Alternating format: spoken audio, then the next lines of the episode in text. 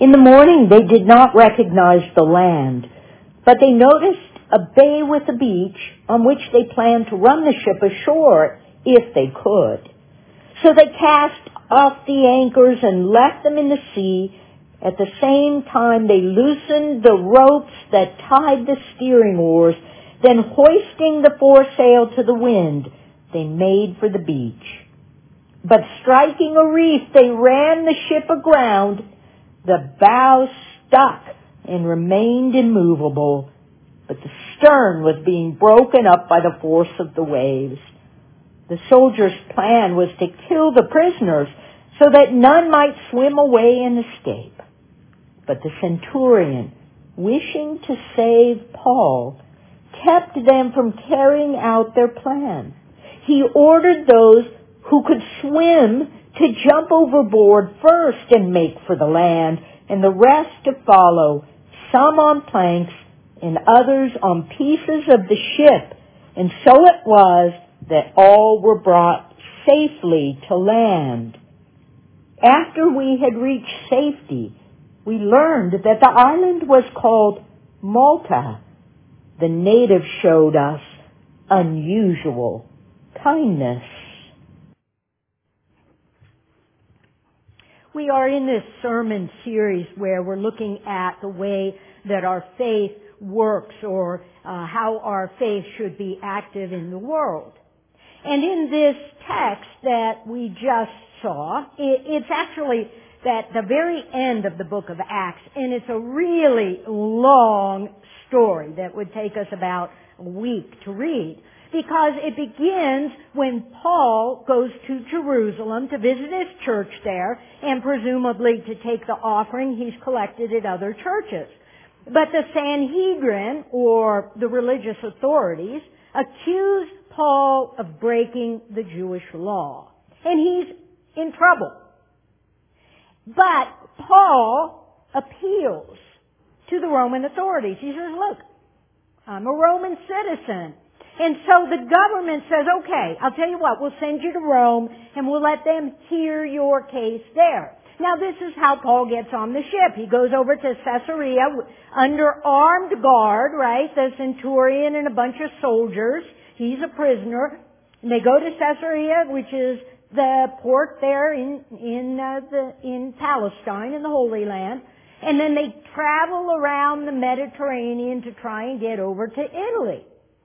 But it's the end of the sailing season. The, the winds and the weather is changing. They think they can make it and instead they end up in trouble. They see this island and they think they can probably get the ship to shore, but instead they hit a sandbar. They break up, shipwreck. The centurion doesn't want the prisoners killed because he likes Paul. And so they swim or float to the shore. All are saved. And then the people of Malta, Maltese? Maltians? The people of Malta extend them kindness, build fires. I thank you for laughing. Build fires and uh, feed them and take care of them. This is the story of Paul's shipwreck. And the interesting thing here is if I said to you, do you think Paul is probably one of the most faithful Christians of all time? Would you say yes? Yeah. I mean, from the, among the millions and millions and millions of Christians over the 2,000 years, most people would see Paul as one of the ones who was most faithfully following Jesus with his life. And yet, Paul ends up shipwrecked. And it's not even Paul's first shipwreck. It's probably his third shipwreck. And on top of that, we know Paul's been in prison and in all kinds of predicaments. Now some would say, if following Jesus doesn't magically fix my life, then what good is faith in Jesus Christ? Because if we're looking at Paul, it's quite clear That faith in Jesus isn't going to take us out of the hard places and the shipwrecks of life. We all are going to experience shipwrecks and difficult times in our lives. Some people want faith to be like a magic wand that you wave and everything is better.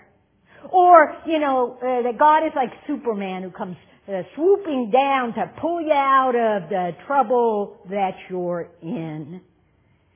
But that is not how God works. It's not how faith works.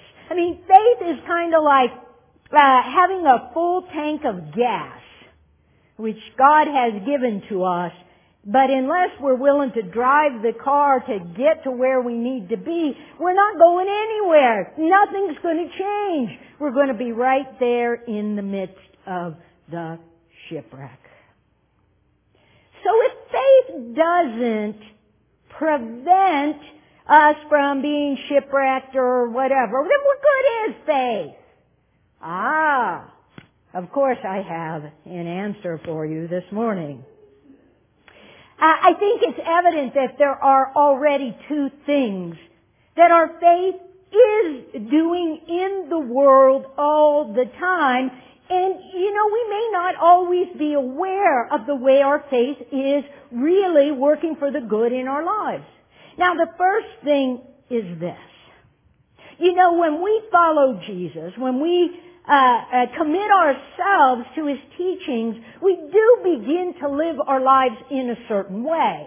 Right? If I asked you, are there certain things that you should do as a follower of Christ and maybe certain things you shouldn't do? I think all of you would say, well, yes. We, we understand there is a way that Jesus is teaching us to live that is for our good. And in fact, I was thinking this week, some of you maybe heard about uh, the altercation at the championship game between uh, the 49ers and the Rams last week.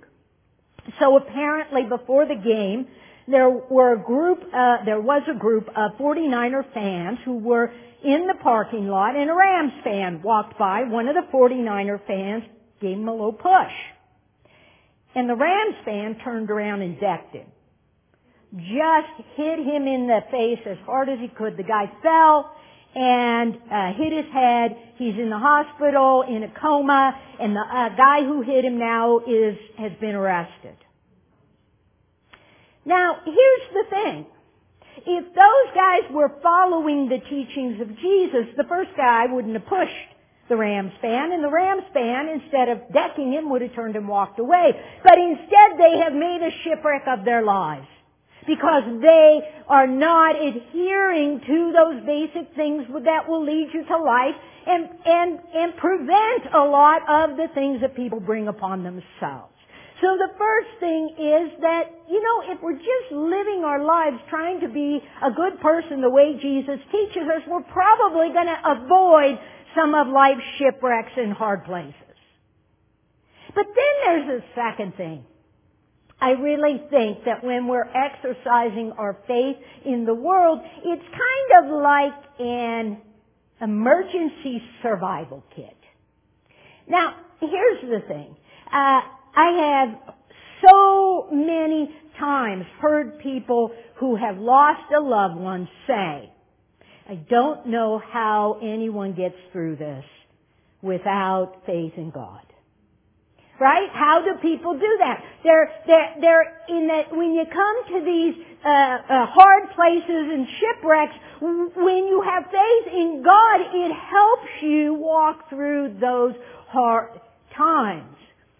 Uh, I have a friend who lives in Iowa, and as you can imagine, uh, the winters are like uh, what we had this week for months.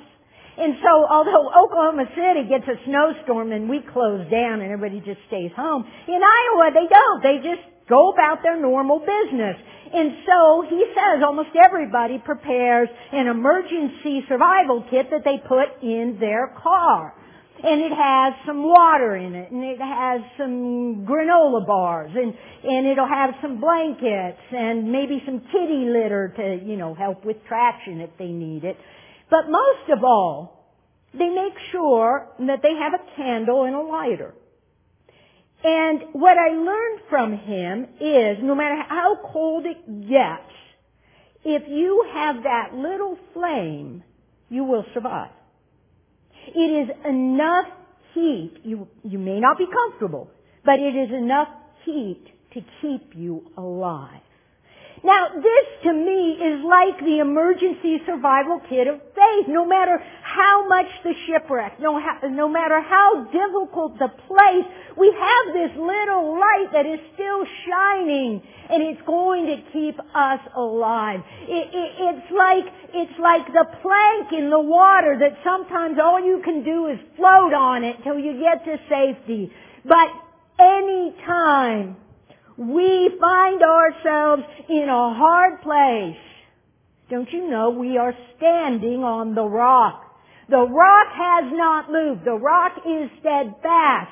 And our faith reminds us that no matter what comes our way, we have a God who is with us, who is walking with us, and if we continue the journey, God will not fail us. That is the promise of faith. I think it's obvious that Paul is one who knows this, right? It's, Paul is the guy who will say, you know, whatever circumstance I am in, I can do all things through Christ who strengthens me.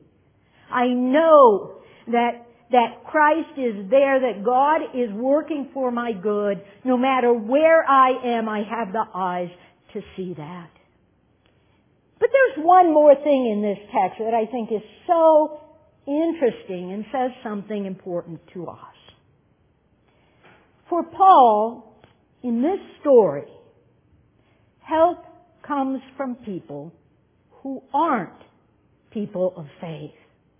Help comes from the places that you would not be expecting. And the problem sometimes is we have expectations about how the help is going to come when in fact God is sending it in ways we would not have expected or imagined.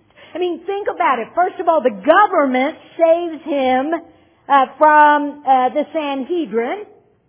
And then, uh, if you think about it, the um, centurion saves him from being killed by the soldiers. And then the people of Malta, they save them and offer them hospitality and kindness.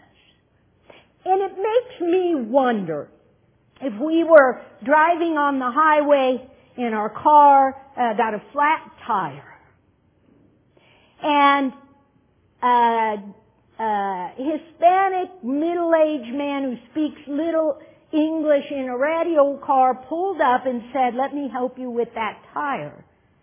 Would we, because he was different, because he wasn't who we were expecting, would we say, no, that's okay?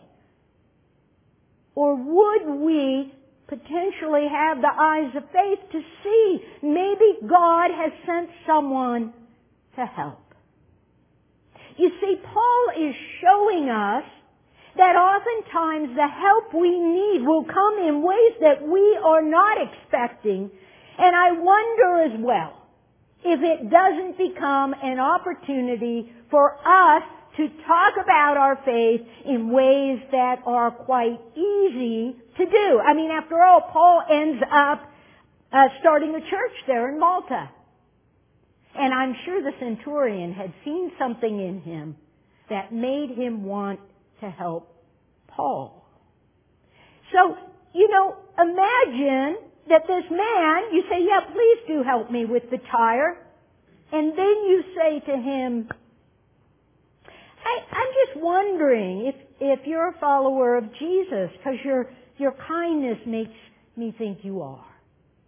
It's a great way to begin a conversation about faith and who Jesus is in a world that often thinks uh, that Christians are simply judgmental people who, you know, uh, want to condemn you of your sins or whatever.